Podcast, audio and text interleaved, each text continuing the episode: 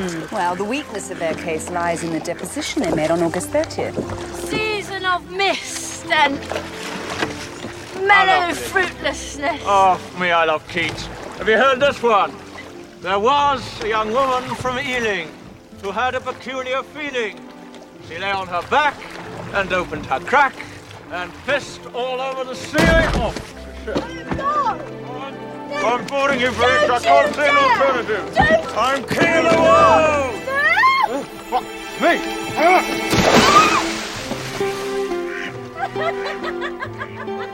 I'm pissed bollocks. All right, that's it. 11월 14일 시가 있는 월요일 FM 영화 음악 시작하겠습니다.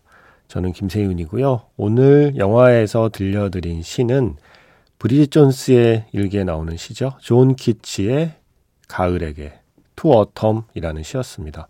영국의 낭만파 시인이라고 해요. 저도 잘 모릅니다. 저도 잘 모르는 시인이었습니다.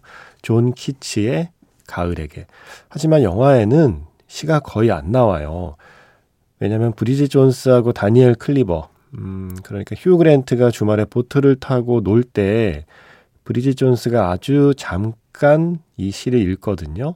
시를 막 읊으려는 찰나, 거의 그 첫 행 정도를 읽었는데 휴 그랜트가 어, 나도 존 키츠 너무 좋아하지 라고 말하더니 또 엉뚱한 조금 야한 농담 같은 거를 이어봤죠. 그래서 시 자체는 아주 잠깐 나옵니다.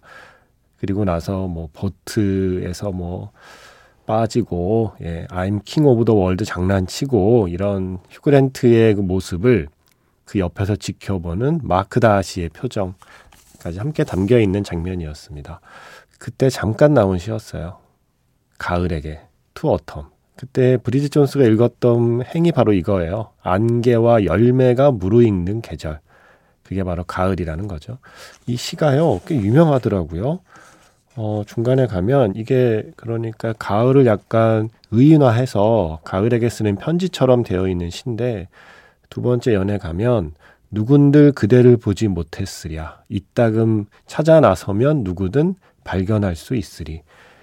그러니까 누구든 가을을 발견할 수 있다는 거죠. 그대는 곡물 창고 바닥에 퍼질러 앉아 키질하는 바람에 머리카락을 나부끼고 있거나 아니면 반쯤 베어낸 밭두렁에 깊이 잠들어 있고 사과 압축기 곁에서 참을성 있게 마지막 방울까지 몇 시간을 지켜보고 있으니 네. 이게 모두 가을이 그렇게 한다는 거예요. 가을이라는 계절이 반쯤 베어낸 밭두렁에 깊이 잠들어 있다. 네. 이런 식으로 표현한 시고요. 마지막 연애 가면 이런 표현이 있어요. 봄의 노래는 어디에 있는가? 아, 어디에 있는가? 봄 노래는 생각지 말아라. 그대 또한 그대의 노래가 있으니. 봄 부러워하지 말라는 거예요, 가을에게. 봄 부러워하지 말아라. 가을아. 너는 너의 노래가 또 있다. 라고 가을에게 쓰는 편지 형식으로 되어 있는 시. To Autumn. 가을에게. 존 키츠의 시가 브리짓 존스의 일기에 아주 짧게 나옵니다. 바로 이 계절에 한 번쯤 떠올려 보면 좋은 그리고 한 번쯤 찾아서 읽어보면 좋을 시 같아서 오늘 이 장면 골랐고요. 이어서 들려드린 곡은 Out of Reach 가브리엘의 노래였습니다. 문자번호 샵 8000번이고요. 짧게 보내시면 50원, 길게 보내시면 100원의 추가 정보 이용료가 붙습니다. 스마트 라디오 미니 미니 어플은 무료이고요. 카카오톡 채널 FM 영화 음악으로 사연과 신청곡 남겨 주시면 됩니다.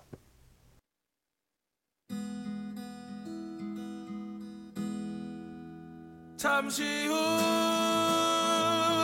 후면 별들이 쏟아지고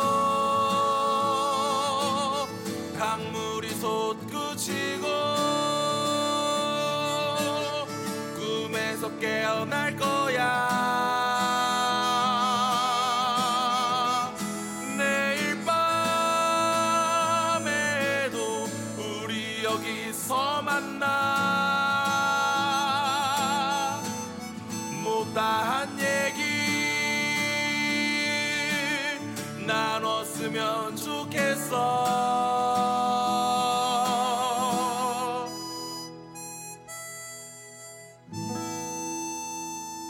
FM 영화 음악 김세윤입니다. 김유나의 봄날은 간다 였습니다. 영화 봄날은 간다에 쓰인 곡이죠.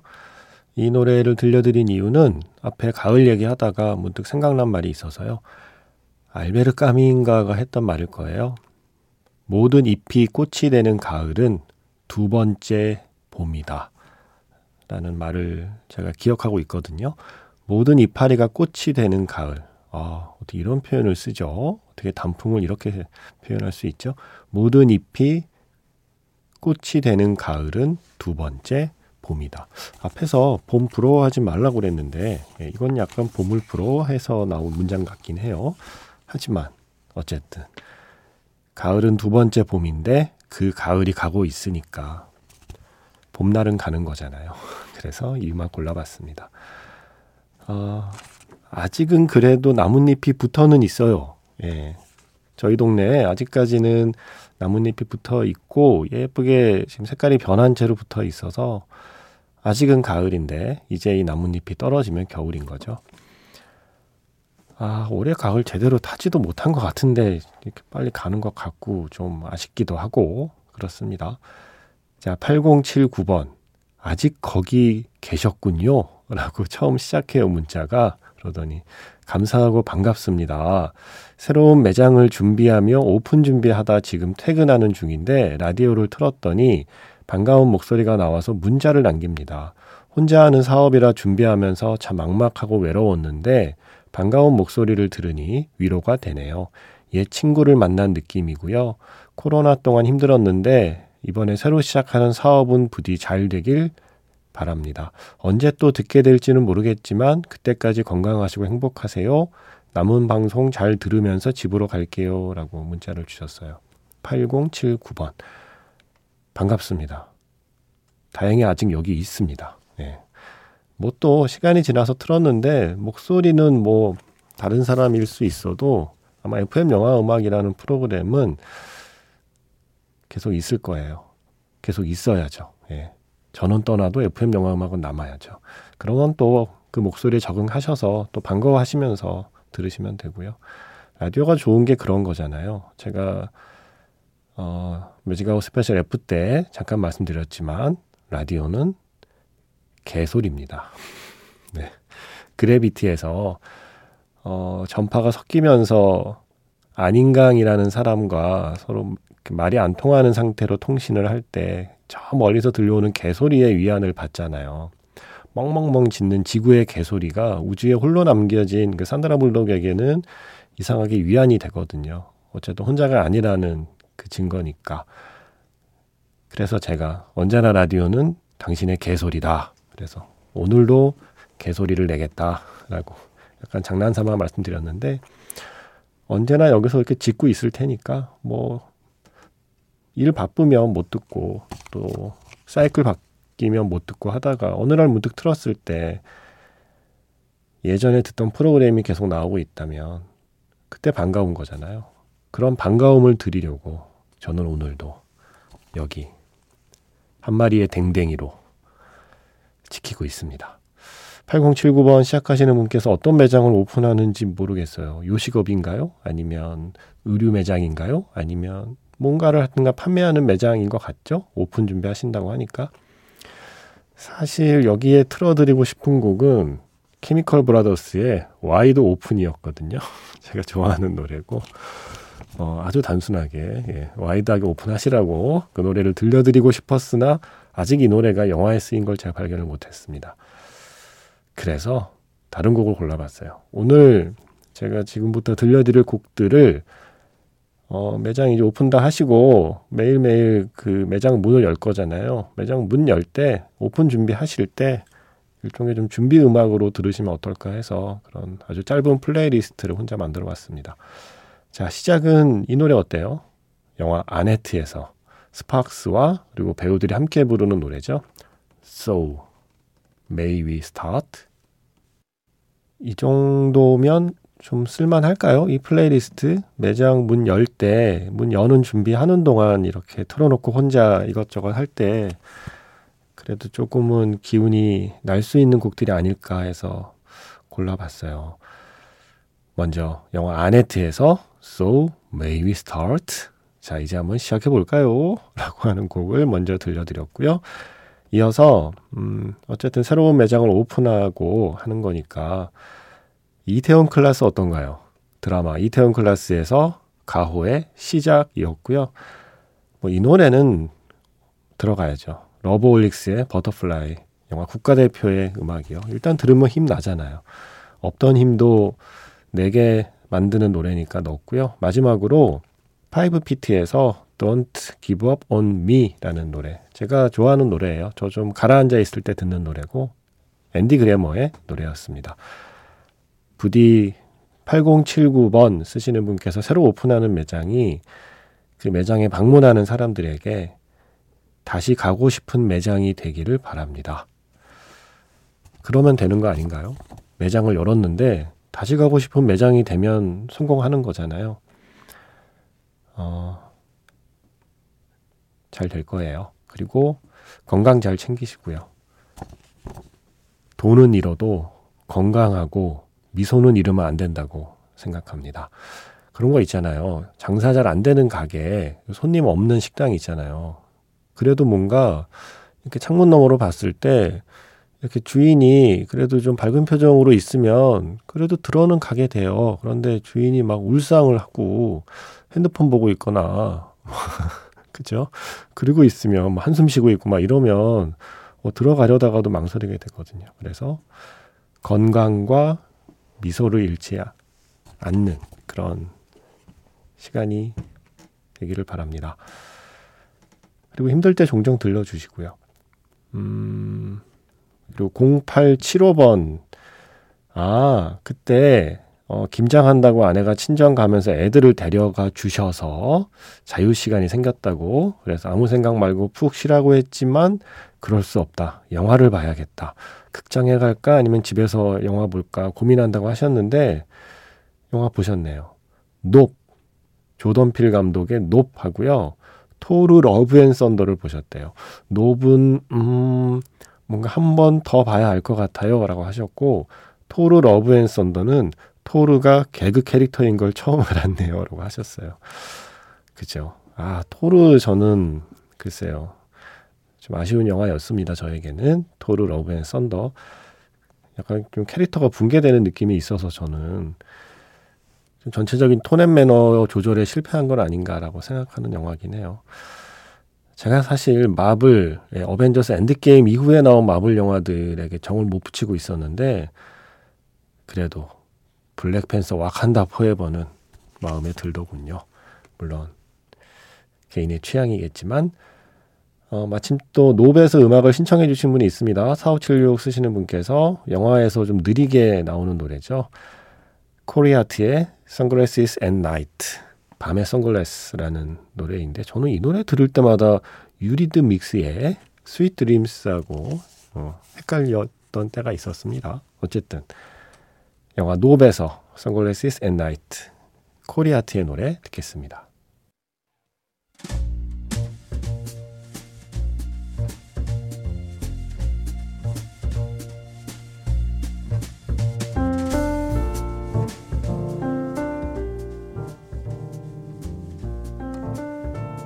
다시 꺼내보는 그 장면, 영화 자판기.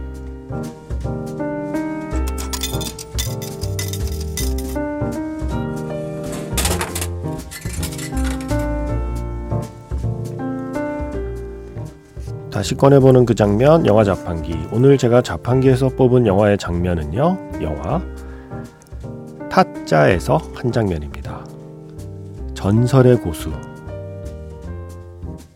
평경장의 제자가 된 고니. 처음으로 마주 앉아서 화투를 칩니다. 그동안 익힌 잔재주로 실력을, 실력을 뽐내려 하는데요. 하지만 평경장 앞에서는 어림도 없죠. 그렇게 시작된 타짜 수업. 전설의 고수가 가르쳐 주신 마법의 주문. 아수라 발발타.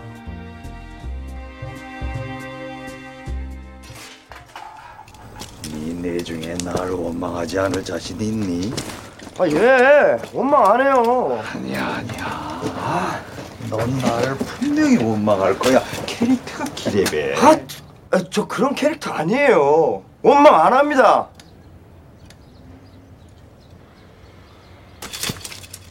들어오라.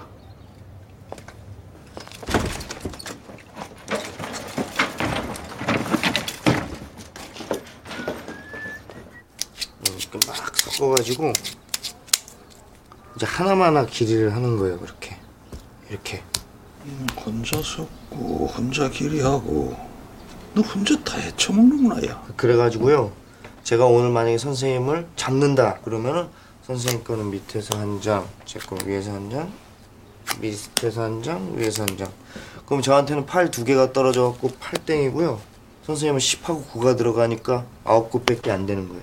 기니까 네 말은 이게 구란 말이지? 네. 장땡이네. 아, 서, 선생님, 그손 와. 어떻게 하신 겁니까? 손은 눈보다 빠르다. 무슨 배를 잡고 싶니? 이- 일땡이. 아수라 발발타. 아수라 발발타. 돈을 벌고 싶니? 예. 부자가 되고 싶니? 예.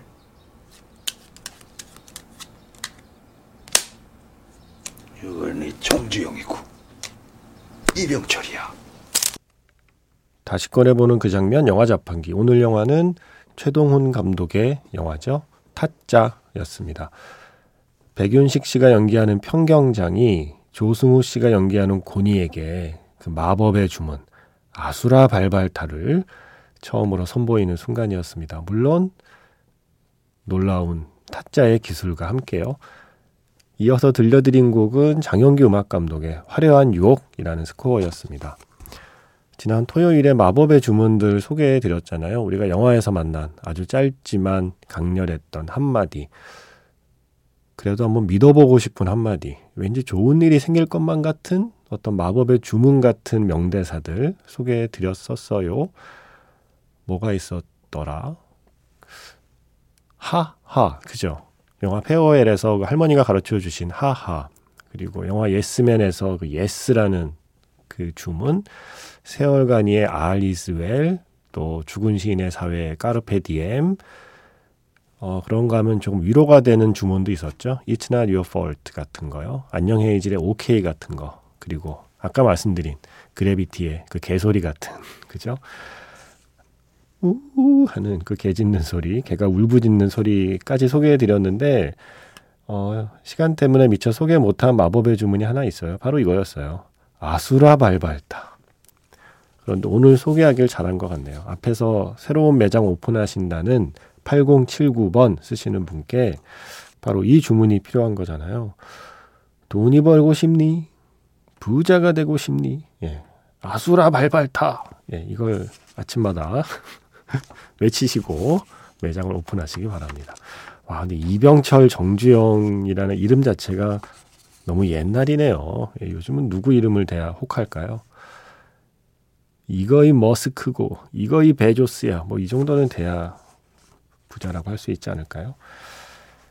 아, 블랙팬서 와칸다 포에버 뭐 무엇보다 음악이 너무 좋아서 음, 그중에 마지막 엔딩곡 준비했습니다. 리아나의 Lift Me Up 11월 16일에 개봉하는 영화죠. Fall 600m의 엔딩곡 I have never felt more alive 매디슨 비어의 노래 지금 끝났습니다. 오늘 마지막 곡은요. 영화 가을의 전설에서 골랐습니다. 더 러드로우스 지금까지 FM 영화 음악 저는 김세윤이었습니다.